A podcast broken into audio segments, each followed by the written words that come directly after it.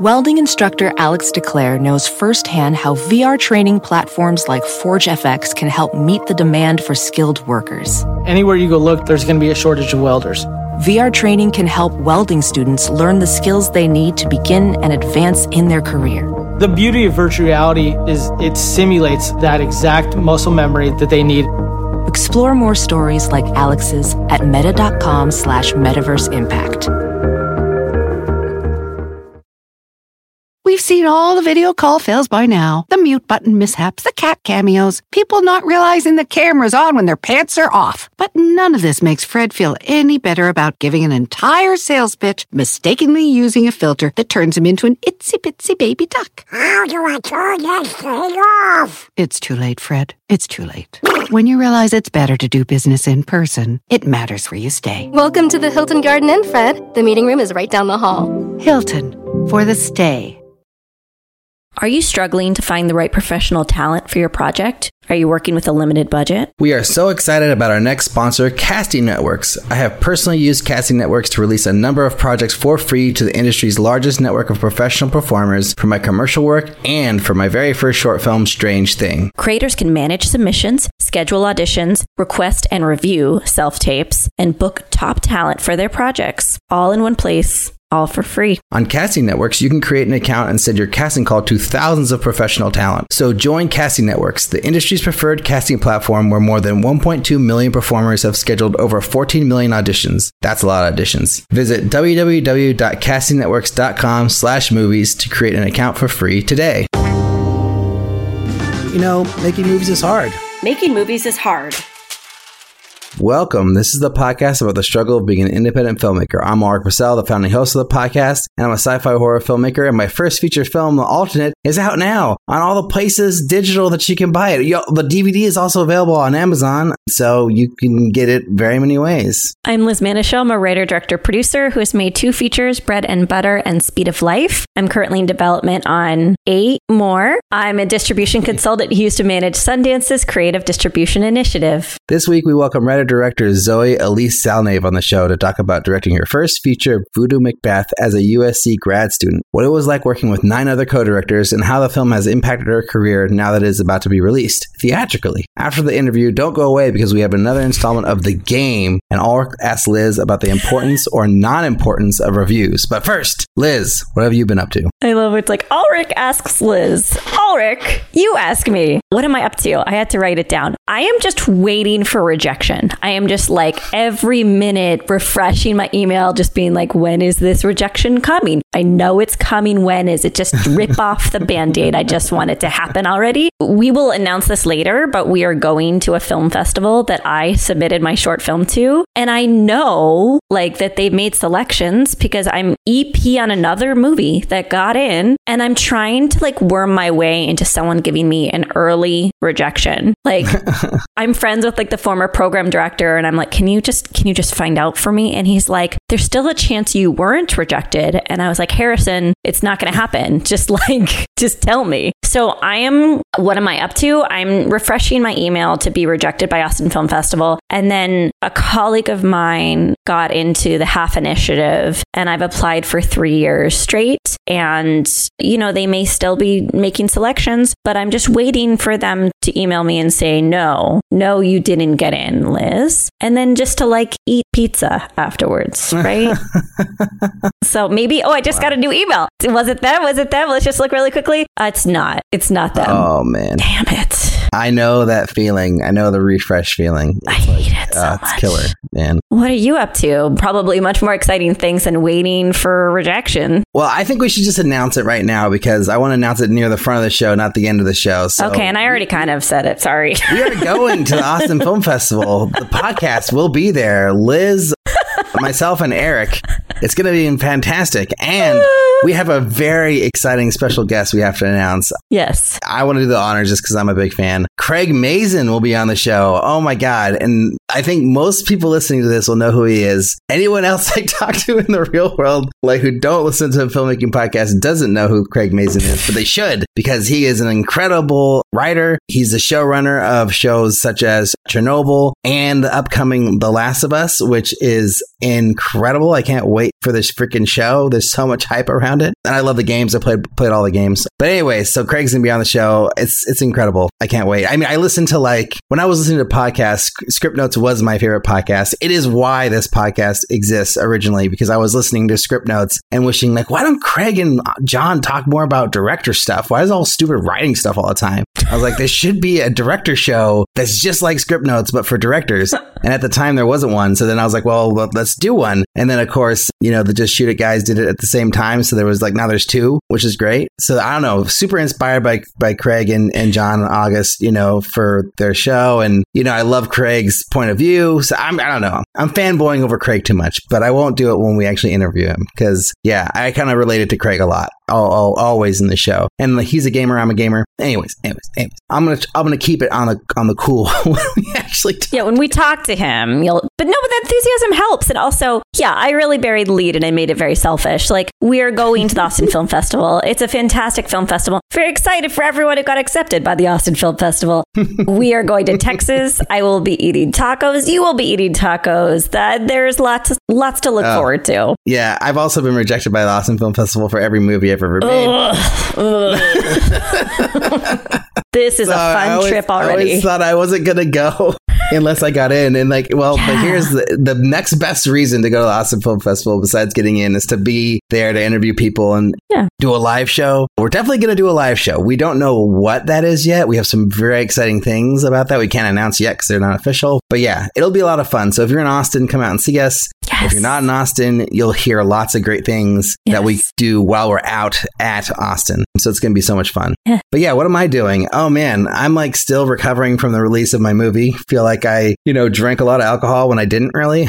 It just feels very draining. The whole Mhm. experience of like reading about your movie, reading reviews, like watching video reviews of people video reviewing your movie. Oh, that's interesting. Yeah, I don't know if you've ever, I think that maybe this is like a, a genre thing, but Yeah, they don't like- do it for like my indie dramedy May December romance not, movie. There's not any drama video reviews out there, but I think there was like three I got from my movie, which was really awesome. Interesting. And two positive, one negative. I'll take it. You know, whatever. You know, it's been fun. It's been interesting. I, I talked about it a little bit on the Patreon site. I did a couple of videos uh, just talking about my feelings and what was going on and some of the things I've been doing. But yeah, I feel like the dust is, it seems like it's kind of settled a little bit. Like I don't think we're really going to get many more reviews or any more reviews. Probably feels like it's over, Yeah. which which is great, which is fine. I mean, you know, we got a seventy five percent on Rotten Tomatoes, which is like It's great. I think pretty fucking great. I'm pretty excited about that. With eight reviews, I think. So like, you know, six positive, Yeah. two negative. Not bad. Our rating is still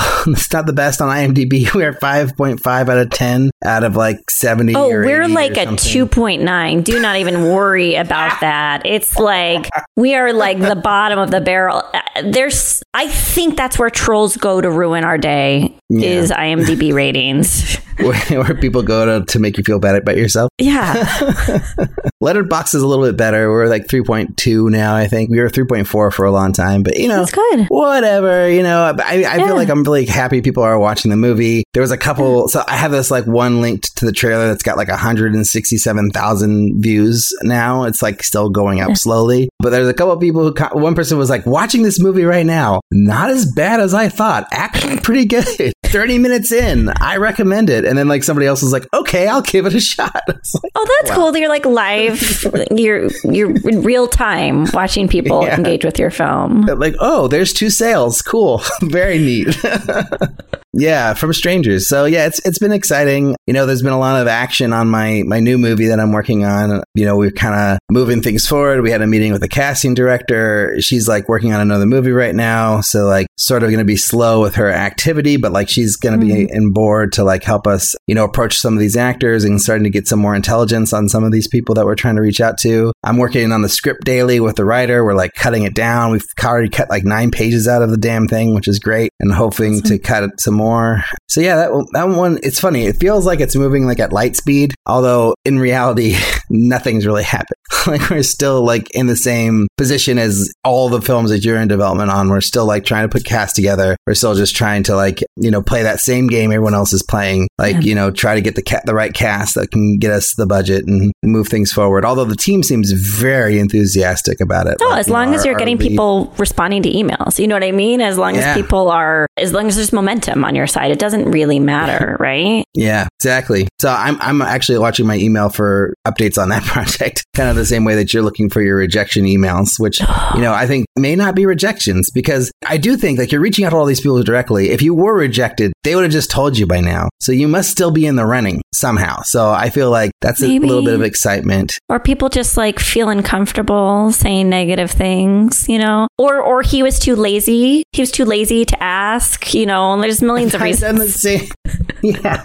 But I've done the same thing before and then I've gotten people like, yeah, you haven't got you didn't get in. like I literally like same situation where I've reached yeah. out to people and they're like, "Oh no, yeah, you didn't make it." You know, I'm like, "Oh, okay, cool. Thanks." You know, so I think if you didn't make it, they would have told you. Although I have gotten the same thing as you where they're just like, "We can't tell you until the date. Got to wait for the date." I'm like, "I know I didn't get in. Just tell me." And then of course I And I know, I mean like w- we do it in casting, you and I, right? Like you don't tell the people that you don't want them until you have the person you want who says yes yeah. and they've signed a contract. You have to have your backup plan. But I think that there should just be this level of kindness in rejection for the people who are not on the bubble. Like if you're not on the bubble, let them loose. I've talked about yeah. this in the podcast before, but I, I run a Facebook group called Film Festival Notifications. And the uh-huh. idea is like once you hear from a film festival, you just tell everyone else so that they know that they weren't told yet. And that means something to them, right? That means that they probably are not in the first run of selections. And I think that kind of chatter needs to happen in this industry because the powers that be want to keep us in the dark. So this is part of like a global problem that I have with how this industry industry communicates with each other. And so I just want the band aid ripped off. Like, I want, oh, just give it to me. Just give me that band aid rip.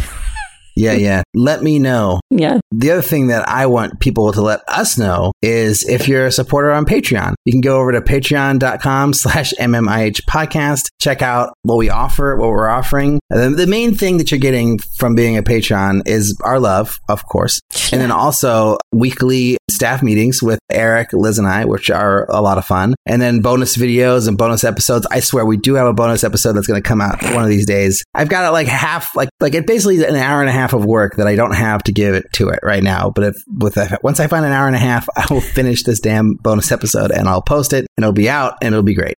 But yeah, so check this out there. You know, makes a big difference for us. Don't also forget to check out Jambox.io. They are a royalty free music and sound effects company with an emphasis on high quality cinematic cues. Their composers have worked on soundtracks for Hollywood level films, working with directors like Michael Bay and Martin Scorsese. And they even offer customized plans to fit your needs, which is pretty awesome. You can use our code MMIH to get a 20% discount today. But without any more further delay, here's our chat with Zoe Alyce Salnave.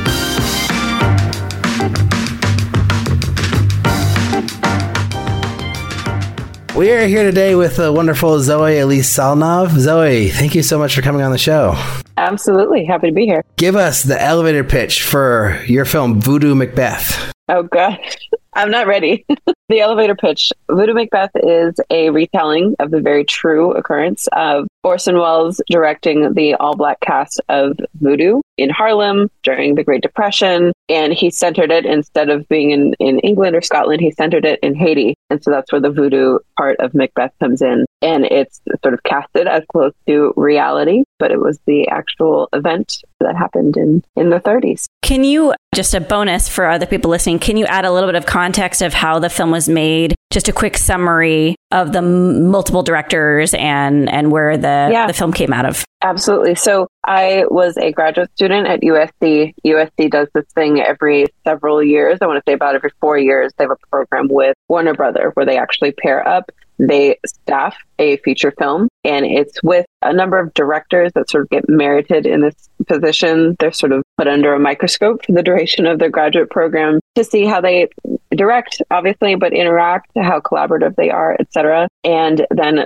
sort of simultaneously, a writer's room is staffed to write the feature film. So they write it one semester, and then the next semester it goes off and, and gets filmed with the directors that get chosen. This one in particular, I think we just had a really good cohort. So we have 10 people that directed it. Previous iterations of this our project had directors, like about eight of them. They all did different sorts of projects. We have the Thomasina. We have we've had previous movies that have actually gone into Netflix, which is kind of exciting. I just want to make sure we still have you or that you still have me. Because can everyone hear me? How many days did you shoot the film? We recorded over 28 days. Think we maybe had a couple of pickup days, but that was our schedule, of 28. And was it full 12 hour days each day? Absolutely. Wow. Grueling. 28. Sometimes going from like three to three. Many times, I don't know why, but that was my time slot was to go till three in the morning. Wow. And at that point, really, nobody really wants to be working. And so, even though you were one of 10 directors, were you on set every day of the shoot? I tried to be. So we had the option to like accompany our fellow co-directors and we had all collaborated from the beginning on look, style, the way that we wanted to direct actors, you know, the way that we wanted to create the environment on set, etc. So like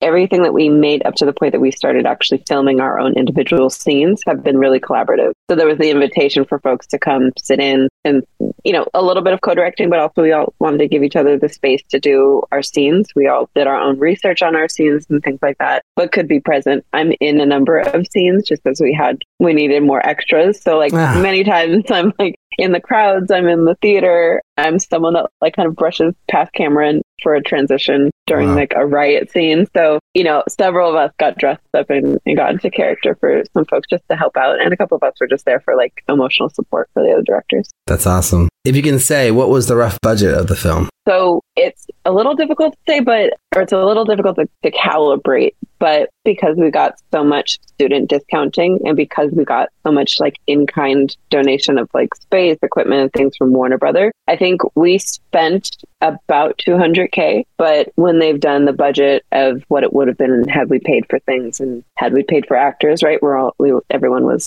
SAG deferred. It was about 2 million, 2 million plus. Ooh. Wow. Yeah, This is a big production. We had big jibs. We had lots of rental cars. Like doing a period piece with no money is like is impossible. I don't know how we got that done, but we had great producers that did it. But it was a big undertaking. Liz, can you ask the next question? How did you come up with the idea? So our sort of lead executive producer was a professor for us all. He comes up with the ideas for the scripts or finds the story for the script and then pitches it to the writer's room, which is a different semester than than the folks that go and do the directing. So after he pitches it, it becomes a really collaborative process with that class, all really advanced writers and filmmakers, et cetera. And so they all dove in and did the research on the actual time period, the actual event of the thing about Orson Welles himself, and then about sort of what Haiti meant in the 1930s, which is a very different thing of what it means now. It actually was like a vacation destination and just had much less war and crime as it does now, sadly. But I think with the film, we were able to to give it a really nice justice and really play into play into the fun and the culture and art element. And then how long did you spend working on the film from like being brought on as a director to it being released? I mean, in total, we're still going, and it's so it's been about four years. The directing of it all happened within a semester. The editing of it happened within a year, and then ever since we released in February of 2020, so right before everything shut down, sadly, we did have our premiere. We had like a carpet, pictures, you know, posters, and things like that. Luckily, um, and since that point, our producer, our sort of lead producer, has been pushing it and getting it into you know hands and and seen by eyes, and so it's recently got its distribution deal and is coming out into theaters. I'm like tabling 15 more questions about that. So, am I to assume this is your first feature? And then compared to all the other projects you made in film school and before, how difficult was this one? This is my first feature. This one was how difficult was it? Hmm. It's sort of hard to answer. And it's like if you like being a filmmaker, then you like those challenges, right? And those late nights and all of the weird shit that you end up saying was like the moment the magic happened, right? I think I think it's harder when you have less crew. On this guy, we had crew, we had support, we had a lot of folks that were really dedicated to it, which was really cool. I feel like I've done so many student films and short films and things where you're really begging for favors and really trying to piece together like momentum. And this had a lot of spirit in it. Folks were really dedicated to it. I mean, getting folks to like Burbank at three in the morning is no easy feat, but folks did it in, you know, the dozens. So I want to say that like all of that kept me going a lot. So I think this one was actually incredibly fun, challenging in the way that it was so much material to get. But you just, we all sort of thought about it like every day we're making a little bit of a short film. And then, it, you know, when you put it together, it became a longer version. So I went to USC and I graduated in 2010. I did the MFA cool. program. Yeah. So Great. I'm, you know, fight on, whatever. Yeah, yeah, yeah. But we didn't have anything like this, right? So this, I think the Don Quixote feature was the first That's one. Yeah. So I'm just like, first of all, in awe that USC got their shit together to make this happen. That is yeah. amazing. But also like aware that John Watson mm-hmm. was a big part of that. Could you talk a little bit about John Watson's bit. role? Sure, absolutely. So John Watson was like the lead professor for this. He is an esteemed and renowned producer. He produced Robin Hood back in the day and, and several things since. And not sure what his impetus is in creating such a chaotic class, but I think it's the idea that giving the students this very real life experience on set filming a feature film. And I think that's what we all wanted to go to you know, big picture, if we wanted to go into television or film, but either way, going into long form, going into something, you know, studio or studio adjacent, but having this level of professionalism, industry exposure, a level of responsibility beyond like you just making your little personal short film to sort of assuage your childhood stories. It was like a, a bigger undertaking. It had all these like stakeholders. It was this bigger thing. And so I think that's what he, you know, ultimately wants is for us to get that experience and to also, you know, create a really cool movie. They've done one more of these since Voodoo Macbeth. It's another movie based in the theater, which we all think is really funny, but they're doing Phantom of the Opera currently. But this guy, I believe, was a lot of fun for John Watson. I think he was really interested in making this one do well and be a, you know, a good product that would get some distribution and get out into the world. So since you made the film and you graduated from USC and you've gotten out into the world as a director, like how has this helped you? Like do you feel like this has kind of had an impact in your experience like you know going into the to the world as a freelancer or has that not yet kind of that impact not been felt yet yeah I would say that I freelanced before USC. I've been working in film since I was 15. My freelance stuff was pre me getting my MFA. So immediately after school, I was, I worked at Imagine Entertainment. I worked at Showtime and was in a totally different world than freelance. The impact that voodoo is having now, sort of four years later, I am feeling in my career and sort of like Welding instructor Alex DeClaire knows firsthand how VR training platforms like ForgeFX can help meet the demand for skilled workers. Anywhere you go look, there's going to be a shortage of welders.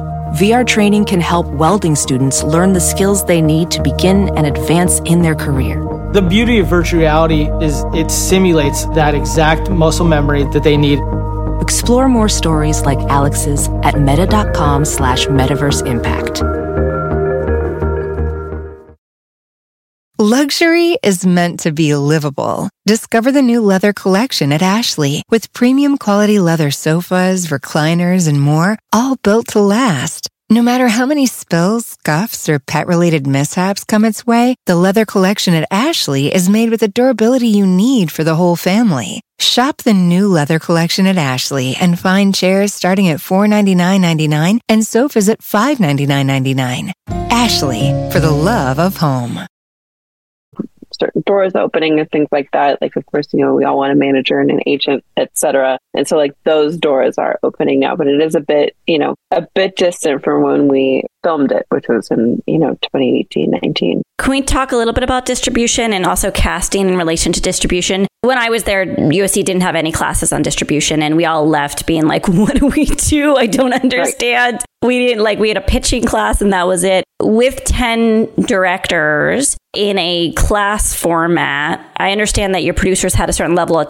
of autonomy, but did you feel any sort of pressure to cast for distribution, for marketing, or was it that you used that SAG agreement that USC has and you just found the best people? A little bit of both, but there was a lot of pressure to make sure that we casted well for it and casted some names We have Jeremy Tardy, who's on Dear White People, the series on Netflix, and several other folks. Inger, all of our leads are, are faces. We had the pressure. We also really wanted to cast it well. We wanted it to be appealing. Our casting director is renowned. Twinkie is known all over, and she's known for casting really well black actors and period and, and all sorts of things. And so having her name attached to it as well, and she came on as an executive producer to help continue to push this film. All of those elements help with securing distribution. The distribution world has not been in my hands at all. It's definitely all of our producers' work, but it was most definitely on our minds that we wanted to have really strong faces, really strong actors, like folks who are really going to, you know, play a part in being on that poster,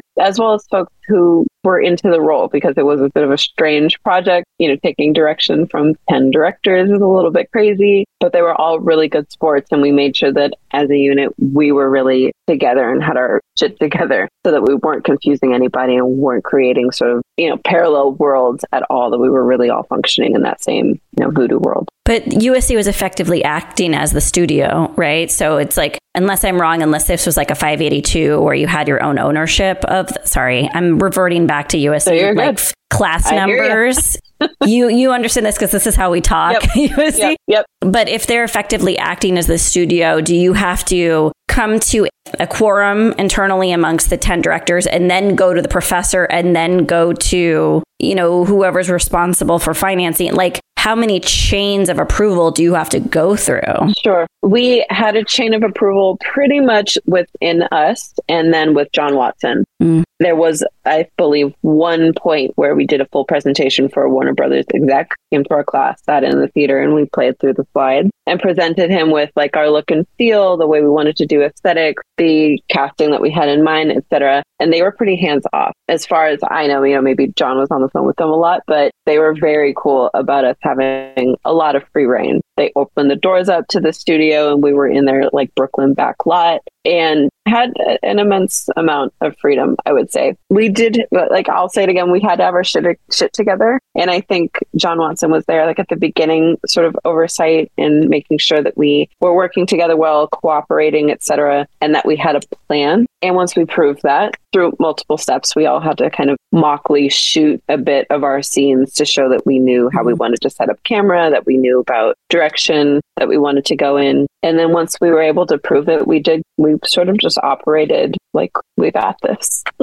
So you talked about before, like getting when you're doing this process, project, you were like under a fine microscope as a director. How was the process to be selected as one of the 10 directors? Was that like a really long process of like trying to, you know, interview and prove yourself or like what was that about? So when I said that, what I meant is that from the beginning of you entering into the MFA program, you're being watched. You're being watched by all of the chairs of the departments. You're most definitely they they try to have a, a pulse on every or they try to have a thumb on everybody's pulse. There are, you know, like chairs sort of fighting over students a bit, I will say. I was told many times that I can't try to produce and direct, but I needed to choose a track. And that was by a chair who wanted me to be in her track and it's fine. I will say that I'm a creative director full time now, so thanks a lot for that. Feel free to pop that in.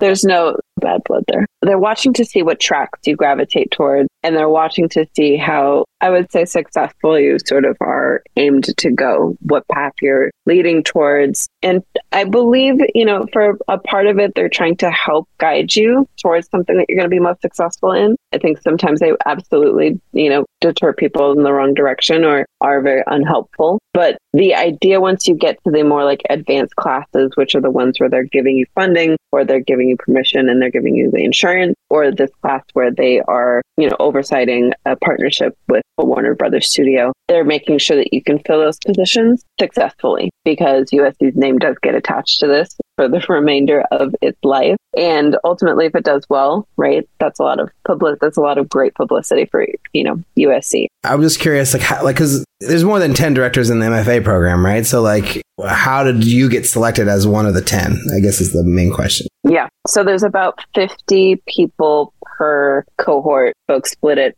into about five different tracks, but there's no like Oh. definitive. You're never getting a degree in editing. You're not getting a degree in directing. Sure. You're getting a degree in production. But just once you start, you know, you take an intermediate course, you get into the advanced course, and you can kind of stick with that thing and get into different waves of sound design, different ways of, you know, editing, or you go into gaming or etc. For directing, there's different paths to what you'd like to direct. There's like a television directing class. There's documentary directing classes. There's classes you can take where they, like I said, they give you sort of permission, they oversee your project, and they give you the university's insurance to go make it. But it's sort of a self run project on your own. And then there's a couple of classes at the school completely oversees, funds, etc., which is this one and 546, which is a short form, super competitive class to try to to try to get into. How do they select them? I don't know. You know, I think for this one, so there are classes like 546 where you sort of audition to be a director or producer. I produced once for that class. I tried to direct twice and got denied, which was heartbreaking. For that one, you put yourself into the mix to try to be a part of the class. For this one, for the feature class, you get selected a bit. Like I got an email saying you're being like considered for this class. Then there was Oh. a questionnaire to answer. There was like a short conversation with John Watson and he pitched the story and sort of gauged the interest. I've never been a huge like Shakespeare fan, but I really liked the idea of centering it in the Caribbean. I have family who that are Haitian and was like, yeah, this is so cool. I love the idea of it being in the Great Depression and being sort of about that Harlem Renaissance time. And so I think that that was probably part of it. I think each of the directors had some sort of cathartic thing with the story, and that might have helped us sort of narrow it down a bit as well. Yeah.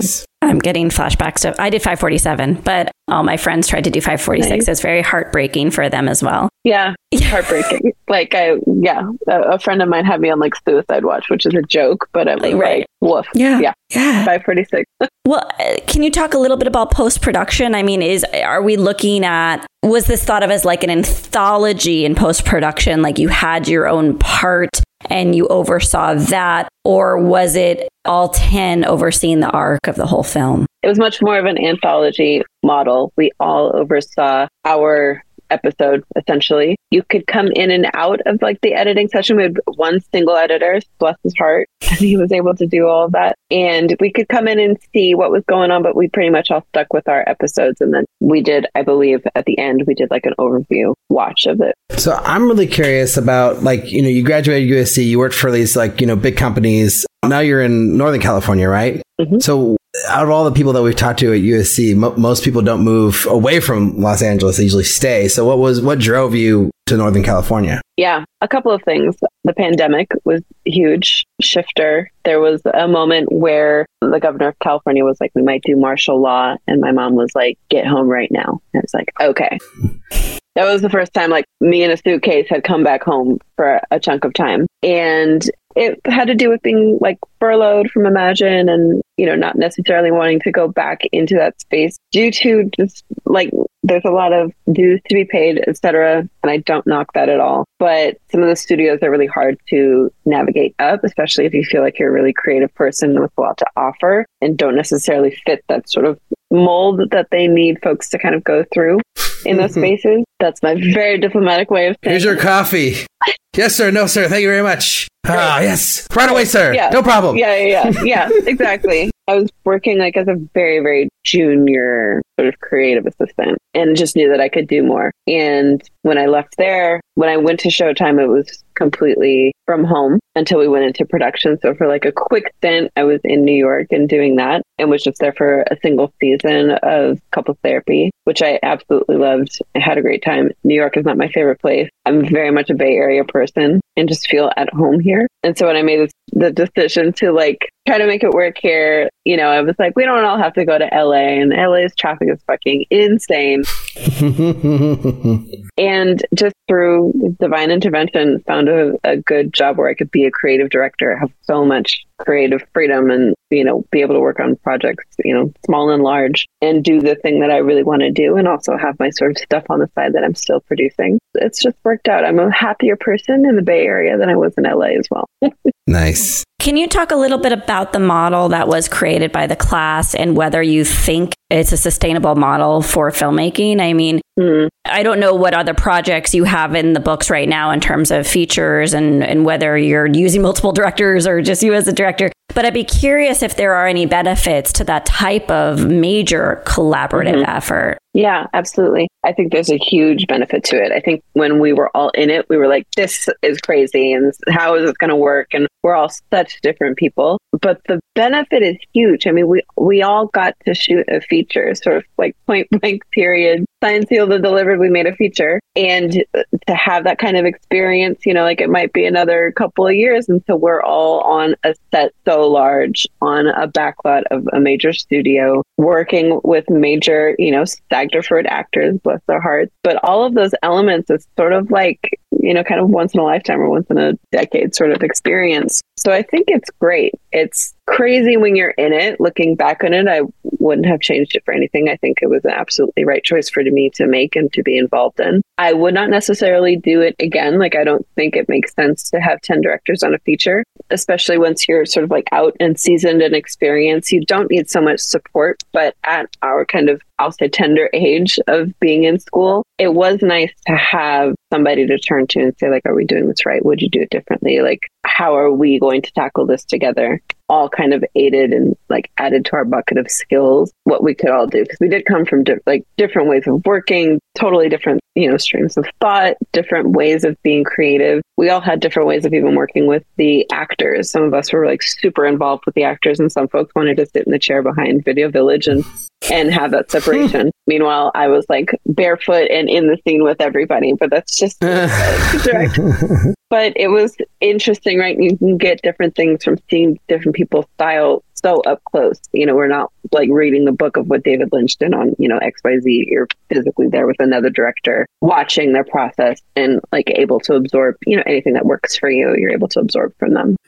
Nice. Yeah, just a comment. I mean, there's a good chance, like a lot of directors never get to make a movie for a million dollars or two million dollars or whatever. To so to be on those kinds of that kind of level with that kind of crew and that kind of set and everything, like maybe Yeah. that won't ha- ever happen again. And I mean, and, and that's not like it's a bad thing. Like uh, making movies for half a million or whatever or less, or is totally a noble thing. It's just Totally. I think it's a pretty amazing experience that you had, is what I'm trying to say. Yeah, absolutely. But what, what I wanted to, to kind of circle back to is like you said that now, like, you know, four years later, after the press release and being a deadline and like the trailer coming out and doing so well and all that stuff, like you're, you're starting to see doors open. And I'm just curious, like, in what way? Are you just getting like cold outreach from people, like saying, hey, like, I want to represent you? Or are you reaching out to managers and agents and getting positive responses? Like, what, what kind of things in detail, if you're willing to discuss, are happening now at this stage? Yeah, I'm not willing to discuss. Ooh, ISIS out. All right, fair enough. Sorry.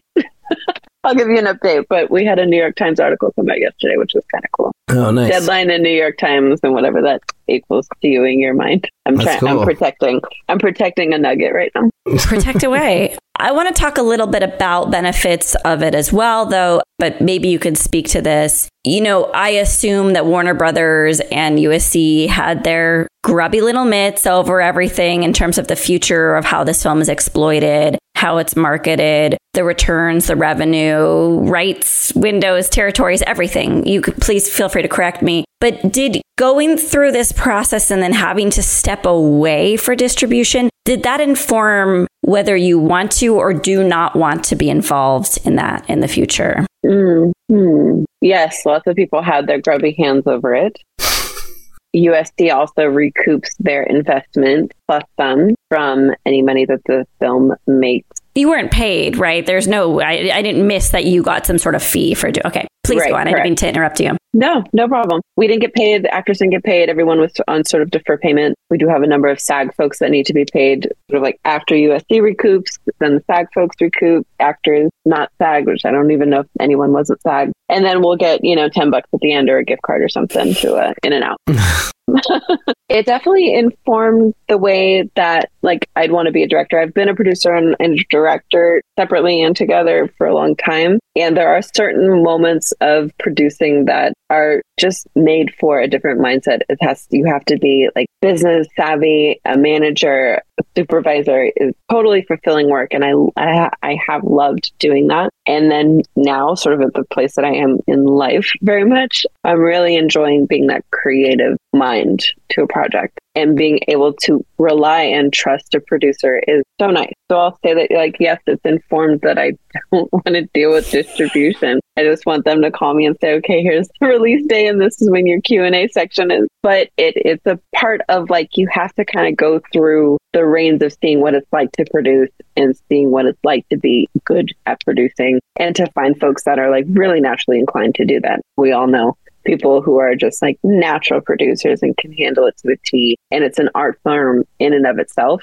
And just like at this point in my life, I don't know, since my birthday, I've just really enjoyed being like creative. Nice. So, you know, this is your first feature. You didn't write it. Most first features from most independent filmmakers are ones that they wrote because it's just like out of necessity for the most part. So do you feel like having done it that way, like, are you like now, oh, yeah, director for hire, like, give me an awesome script, I want to direct it? Or are you kind of more reverting to like, oh no, I want to write my own thing as my, as my next project? I mean, you know, if anybody wants to hire a director director feature, I'm available.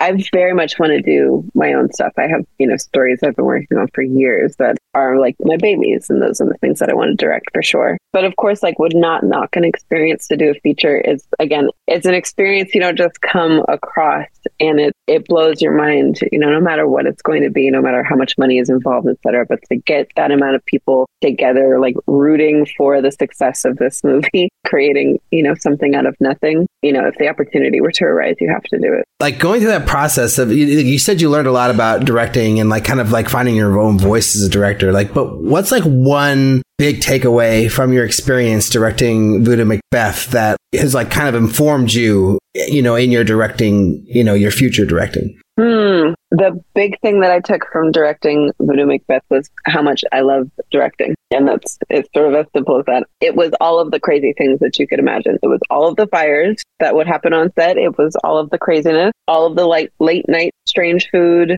extras not showing up, you know, meltdowns in the wardrobe department, etc. But like incredibly fun. It's, you know, it's like I used to tell my mom, like, I know I'm calling you and I'm venting, but I really do love what I'm doing. Like, I know I'm calling you with like all of these tragic things, right? That make it sound like this thing is just not going to work. Cause at one point she was like, this movie just isn't going to happen. And I was like, no, no, no, no. The movie's happening. I'm just venting. I had a long day on set. But that's sort of the very cool part of it to me. Like, I love that there's always some kind of chaos to figure out. And again, like those are those moments where that magic happens and somehow we again make something out of nothing, but like you get something on screen, you get something recorded on tape and you make a movie with it. Kind of amazing. Nice. I have one last question. So basically, coming out of school, like you're way ahead of most of us, right? Like you've directed your first feature. Like that doesn't usually happen for like you, you said a few years or whatever.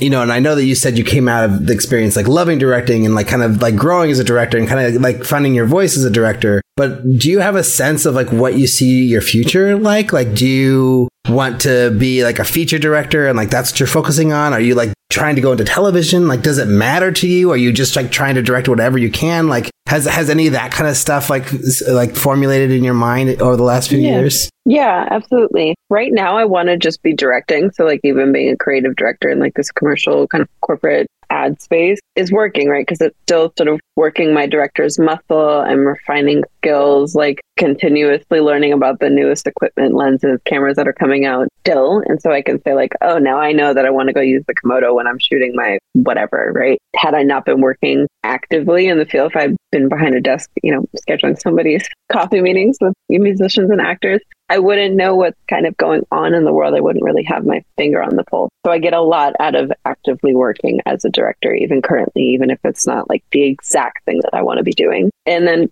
bigger picture, I want to be a feature director. I would love to work in television, you know, for hire on seasons and, you know, episodes or on series is series and episodes, not seasons. or seasons too. You could do a whole season. People, you know, people, people do that. That happens these days. right. Just a quick shout out to Glass and Marker, which is where Zoe and I both work. These guys all rock. They're all going to be Yeah. hearing this. I'm going to share it with them all, whether Zoe wants it or not. So No, absolutely. Share it away. Hi, Glass and Marker. I love you. I think we'll be doing a rapid fire round of our last questions. As a reminder, these are the questions we ask every guest. And so the first question is What's the first film you ever made? It doesn't have to be feature. What's the first film you ever made, and how do you feel about it now? First film I ever made was probably, you know, I think I made other ones right before this, but they were all practice. But I made a short documentary 2009. So I was very young and it was to document my experience at this like garden program in Berkeley. And it was incredibly successful at some festivals. It went all over the world and it was so weird. I was like 16, 16 and a half. Wow. And I had someone helping me enter into all these festivals, but he kept being like, Hey Zoe, you're from to another festival. Hey Zoe, you're from another festival. And I have all of these posters and like mementos from all these different festivals, like all across my desk and all around my room. And I actually got a resolution from the state of California for my work in film from this little documentary that I made when I was 16. Wow. And I have that up. It's framed in this like gorgeous gold thing and signed by the senators of California. And so, like that, I'm so proud of. And that is what changed my life because once I saw that I could be successful and tell a cool story that was like super personal to me, man, I opened the thing and I'm like, hi, my name is Zoe and I used to be a student at the school. It was just cathartic for me to talk about being in this program when I was a middle schooler and to see that resonate with people like beyond the borders of Berkeley or Oakland or, you know, just the Bay in general was mind blowing. It got me where I am now. wow. Amazing. What's the best filmmaking advice you've ever received? The best advice that I got was that you can't do both because I was like, why not? I'm going to go do both. And I've done both. And it's producing and directing? Producing and directing. Yeah. Oh, yeah, that's bullshit. I've done both too. Totally. Yeah. Screw you guys. What's the yeah. worst advice you, just the worst filmmaking advice, bar none? Worst filmmaking advice. Professional welder Shayna Ford used VR training developed by ForgeFX to hone her skills as a welder. The more time that you spend practicing it, that's what separates a good welder from a great welder. VR training can help students like Shayna repeatedly practice specific skills. Virtual reality definitely helps because the more muscle memory that you have, the smoother your weld is. Explore more stories like Shayna's at meta.com slash metaverse impact. Luxury is meant to be livable. Discover the new leather collection at Ashley with premium quality leather sofas, recliners, and more, all built to last. No matter how many spills, scuffs, or pet related mishaps come its way, the leather collection at Ashley is made with the durability you need for the whole family. Shop the new leather collection at Ashley and find chairs starting at $499.99 and sofas at $599.99. Ashley, for the love of home advice. Speak. What's the worst filmmaking advice? I know I've gotten a lot.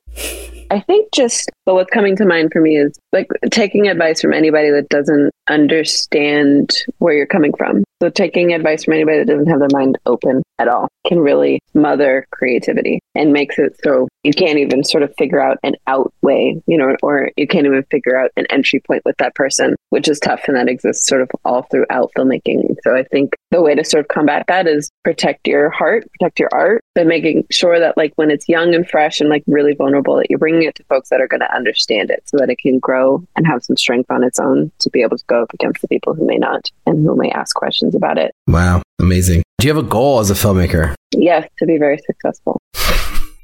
How do you define the success though? That's what we talk about that a lot on the show. Is like, what does success yeah. mean? Yeah, success means like getting it in front of a lot of people. You know, that idea of, you know, having it in theaters and for like all kinds of people that you never, you know, it's not just your friends that you ask to come to the screening mm. in the backyard. It's like folks you have no idea, you know, you've never crossed paths with coming in and watching a movie in a theater. It's amazing. If you could go back in time, what's the piece of advice you'd give yourself? Mm, you've got this. Trust yourself. Keep going. Final question Is making movies hard? Oh my God. If someone said it's not hard, they're lying.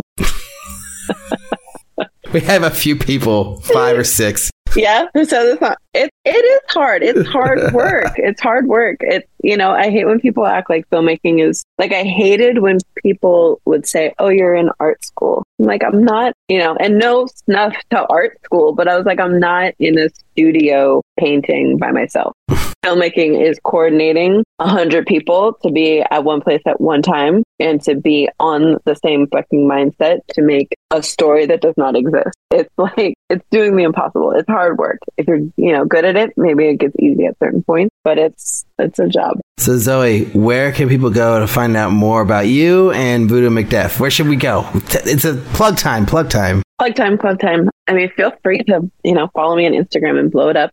You'll see some pers- personal stuff mixed in with professional stuff. Mm-hmm. I'm also at my website, zoesalnave.com. You can Google me and find me on IMDb, etc. We've got an article up on Deadline. We've got an article up on New York Times for Voodoo Macbeth. But I'm all over. I mean, you know, Google me, baby. Are you a writer with a great screenplay just sitting on your desktop? Are you looking for written analysis of your work by experienced creatives? Are you trying to get industry professionals to read your work, but you don't know how to reach them? Then enter the Blue Cat Screenplay Competition. Created by veteran screenwriter Gordon Hoffman, the Blue Cat Screenplay Competition has helped unknown writers launch their professional careers for over 25 years. This year, the Blue Cat Screenwriting Competition will award $18,500 in cash, and everyone who enters will receive written analysis on their work. And getting feedback on your script is worth like a lot. The deadline to enter is October 30th, but if you miss it, you could still catch their late deadline on December 11th. Check them out on the social medias at Blue Cat Writers on Twitter, Instagram, and YouTube. So stop waiting to be discovered and send your feature screenplay, TV pilot, and short film script to Blue Cat today. Also, don't forget we have a 10% discount code for your submission to Blue Cat, so use the code BCHARD23 when you apply. All caps. All caps, baby.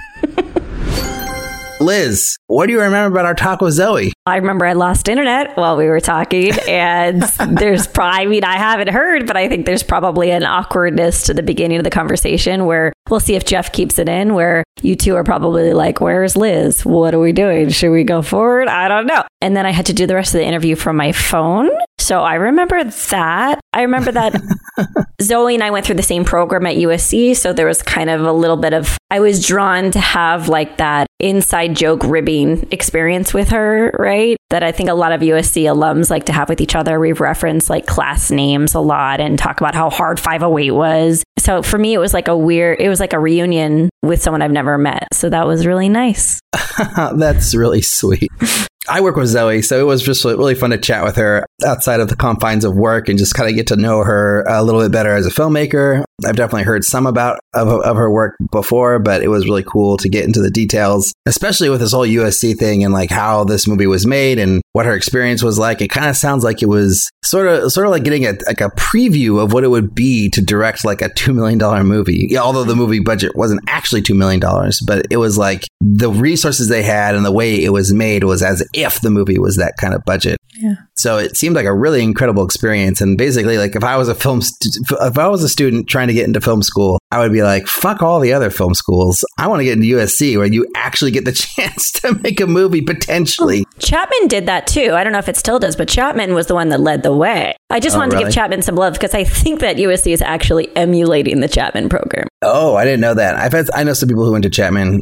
I don't know much about Chapman, but apparently it's pretty cool. I know that Colin Hanks went to Chapman. So well, they have a lot. I mean, they Colin had a cred. lot of great equipment and studio space. USC clearly does as well. And, and I'm not going to, whatever, I'm really proud to be from USC. But it, there's I mean- something about USC that has a chip on its shoulder, right? It's like, oh, they have it. Oh, we'll, we'll do that. And we'll do it with Warner Brothers, you know? Okay. Well, here's the two things I have about USC that I've learned in my career as a, you know, in video production, filmmaking, whatever. We did a shoot at USC at, at the track. And Yeah. when we were there, they were shooting a scene for Veep on campus at the same time. And your shit was fucking nice, dude. like that's a nice ass campus. I saw some people doing some, some film students doing some stuff and moving some gear around. It was pro gear. Yeah. You guys got it going on. No, no need for no chips on USC's shoulder.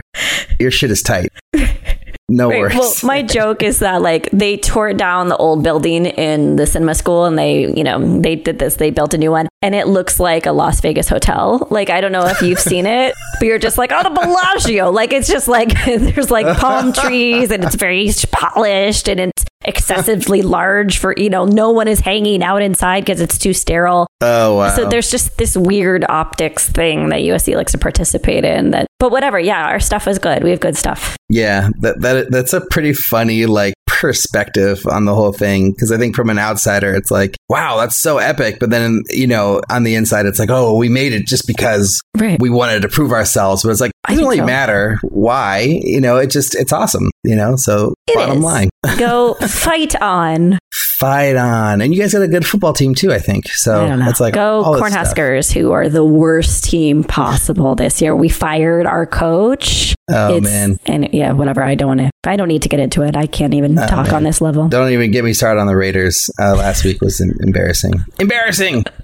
Hopefully, what happened this last Sunday was less embarrassing for them. Okay, it's time for the game, Liz. I'm All so right. excited to ask you this question. I've got my pen. I'm taking notes. Okay, here it goes. I got to do the, do the voice because everyone Yes, likes please. it. You and Alrik. Here is the question for the game. You've signed on to direct a musical. This is so Liz. I love it. it's a very big budget and includes a soundstage with elaborate sets, dozens of professional dancers, and an A-list actor as your lead. Mm, sounding great. The problem is the lead actor cannot sing or dance, nor are they willing to learn. Sounds familiar?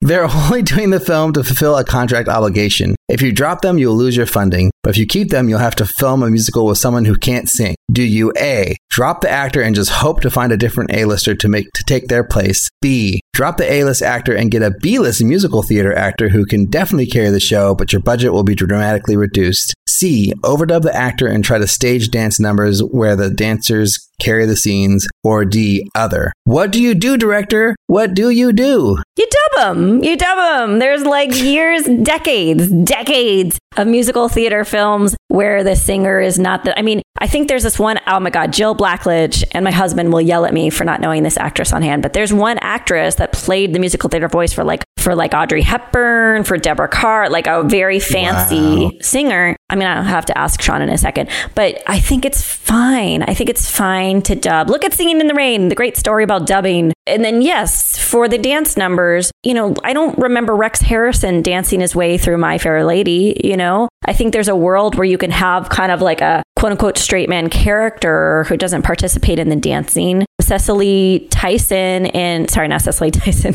What's her name? Cecily from Cecily Strong. Cecily Strong and Schmigadoon is not the strongest dancer in the world, but she she you know she made an effort. Yeah. I wouldn't say Keegan Michael Key is the best singer in the world, but he did his job on Schmigadoon. You can surround you can surround your lead with a lot of classically trained, fantastic musical theater talent. Dubbing is fine. What did you think? What were you gonna do? Same. Yeah. I think you, you don't really have a choice, I think, because I think if you do any of the other things, your movie ends. Like, right? Like, I don't think you're going to have a big budget musical without a lead, you know, that can support it, you know, unless somehow, like, you know, In the Heights happened, which is amazing because that guy's not a, not a super famous or anything. But they Anthony do have some Ramos? More, Wait, who? Yeah. Oh, I love it. Yeah, Marnie Nixon. Ramos. Sorry, I have to give Mar- Marnie Nixon is the voice for My Fair Lady and The King and I and West Side Story. Ah, Marnie Nixon. nice. Yeah. Yeah. Because Anthony Ramos is not a big name. It's not like Ryan Gosling or something, you know? No, you're right. Yeah, he's a Broadway name, right? He was in Hamilton. Yeah. So, Right, right. But I mean, they did get that other guy who was in the NWA movie. you know, oh, I love him. Oh my God, what is He's it? great. He's on. He's in like three decks of mine as an actor I want to work with. Oh, great. Oh my God. Yeah. I don't think he actually made any decks of mine, but I mean, I do. I would love to work with him. He's fantastic. Now I have to look. I'm just like Googling over here. Just But I wonder, did he sing in, in, in the Heights? What's his name? Ryan Gosling did sing in La La Land. I didn't think he did, but they didn't have him do any dancing, you know, which, which is totally like part of the answer, right? It's like you just Corey. Hawkins. Corey Hawkins. I love Corey Hawkins. I don't know if it, if he didn't, he really looks like he did. Like he looks so comfortable in that form. I would assume that that is his voice. Yeah, apparently he did sing. Yeah. and in the heights. So that's awesome. Yeah, I mean, I feel like more and more these days, like you know, people are got the singing down. You know, maybe not the dancing, but like I know Hugh Jackman can sing and dance like like nobody's business. So The Rock can sing. The Rock and Moana. It's, and remember when he came out? At, eh, it's okay. I thought he was lovely. I will. I, I mean, he's, vouch he's for The he's, Rock. He's no, I don't know what. He's no Hugh Robin Jackman. Williams. I Yeah, mean, sure, sure. Singing in, in Aladdin. I was Right, right, right. I was at a park the other day that that like is like a, a little park for kids, and uh, they were playing all these Disney Disney songs, and they played the Aladdin genie song, but it was the Will Smith version. And it's like, oh. no offense to Will Smith, but it's like no one's gonna be able to do this better than Robin Williams No. did. Like, there's just no way. You know, it's just a pa- pales in comparison. I did see that on Broadway though in in New York, and the guy who did the Genie song on the New York Broadway thing was really great. But I think it was because of all the spectacle and the dancing and the blah blah blah that's happening on stage makes it better. You've got like a CG blob with Will Smith in that movie, right? I didn't even watch it. I couldn't. Oh, I've seen it a lot because you know, Colin hashtag Colin. Hashtag Colin. but but I think you know I thought actually I loved La La Land and I thought Emma Stone and Ryan Gosling were fantastic in it. And I know there was backlash right? Because they weren't the perfect singers and the perfect dancers but they Well- were great actors I thought. And they they had the heart of the film and I thought that they were good enough. They were good enough for me to believe in them. So I'm I'm okay with that. Yeah, my big problem with La La Land isn't Ryan Gosling and Emma Stone. Although I wish they did get people who could dance because they singing, they got the singing, that's good. But like they didn't do any of the dancing really, and like all the mm-hmm. dancing numbers are with you know real dancers, which is great. But I mean, my biggest problem with that movie is just not enough singing and dancing for it to be a musical. It's like half a musical, half a drama. that opening number Another Day of Sun it's great. that makes It's up for not having enough songs I think It's great. And the one I really like a lot is the one after the party where they're like, you know, it, Ryan Gosling does that little like kind of singing dance number thing with Emma Stone in the park or whatever yeah the in the park. course, oh my God. That was great. Yeah. But they just needed three more. three or four more. You got me. I would have taken. I would have taken musical. it. I'll, I'll always take more songs in a musical, but I'm a big fan. Big music. I enjoyed it. I definitely enjoyed La La Land more than most, I think, or the, the more than, than the haters. D- Liz, do I have time to ask you this question really quick or no? I'll try. I'll try. Wait, Okay. Let's just try. Are reviews important to the release of your film? Yes or no? Okay. So when I pitch a film and it's in that kind of murky area, it's not a genre film, it's an indie drama. If I have a pull quote from Variety, it helps, right? If I can show the access that the film achieved and it's a positive review from the New York Times or whatever, it helps me for pitching distributors or platforms of distribution. In terms of does it convert sales uh, for audiences? You know, you and I talked to Ryan Davis from Smart House Creative. It's like there's no way to track that conversion. You don't Right. really know. I think word of mouth, and that's what I've heard, is that word of mouth is still by far the most important thing in deciding whether you go to see a movie or not. But Nice. if a film can punch above its weight class, so to speak, with a good review or a high profile outlet, it shows an audience,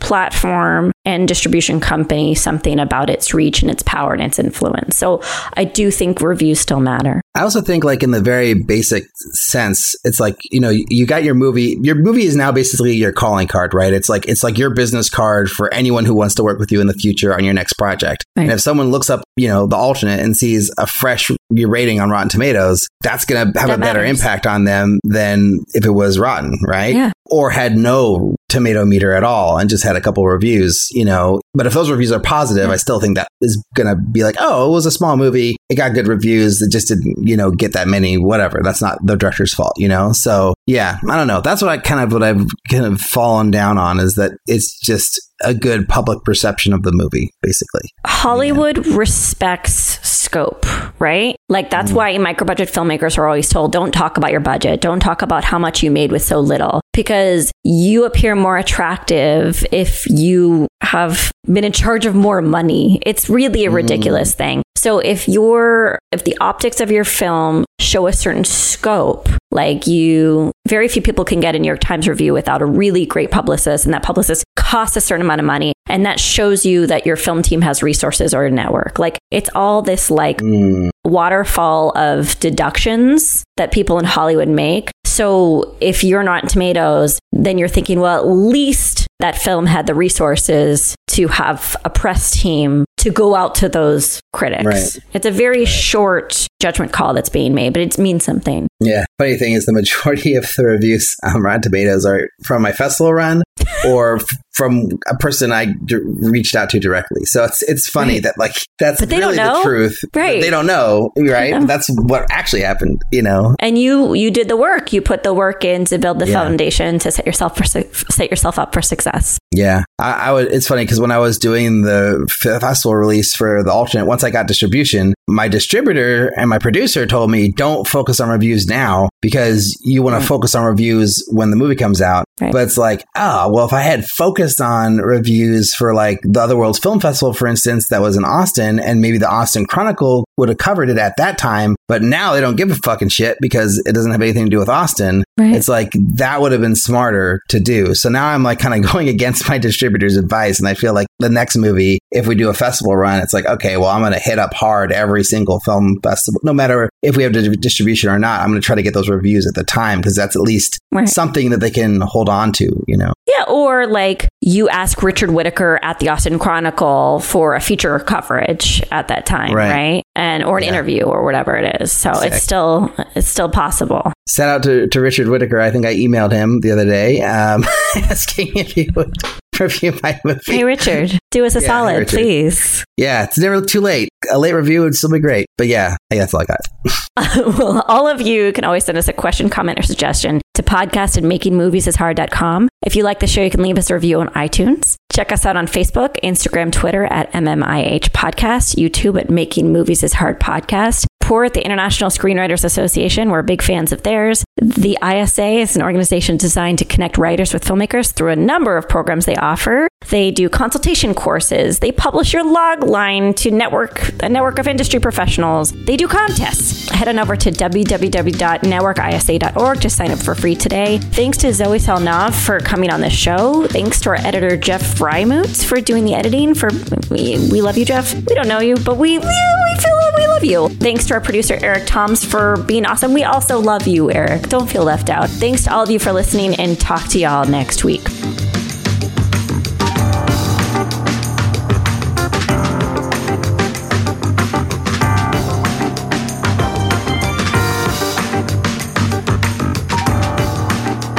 Welcome, welcome, welcome.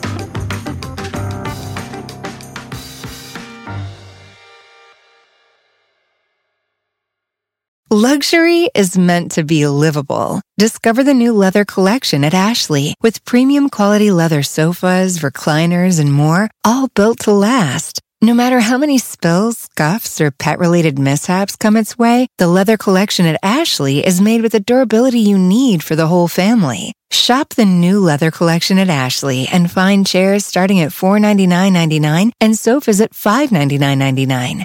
Ashley, for the love of home. When it comes to teaching kids and teens about money, practice makes perfect. That's where Greenlight comes in. With a debit card and money app of their own, kids learn to earn, save, spend wisely, and invest. Parents send instant money transfers, create custom chores, and automate allowance, while kids track their spending, set savings goals, and practice money skills they can use today and for life. Get one month free when you sign up at greenlight.com slash podcast. Every day, we rise, challenging ourselves to work for what we believe in. At U.S. Border Patrol, protecting our borders is more than a job, it's a calling. Agents answer the call, working together to keep our country and communities safe. If you are ready for a new mission, join U.S. Border Patrol and go beyond. Learn more at cbp.gov/careers. You know, when you're listening to a true crime story that has an unbelievable plot twist that makes you stop in your tracks? That's what our podcast, People Are the Worst, brings you with each episode. I'm Rachel. And I'm Rebecca. We're identical twins who love true crime cases that make you say, didn't see that coming, and we hate the people responsible for them. Listen to People Are the Worst now on Apple, Spotify, or wherever you get your podcasts.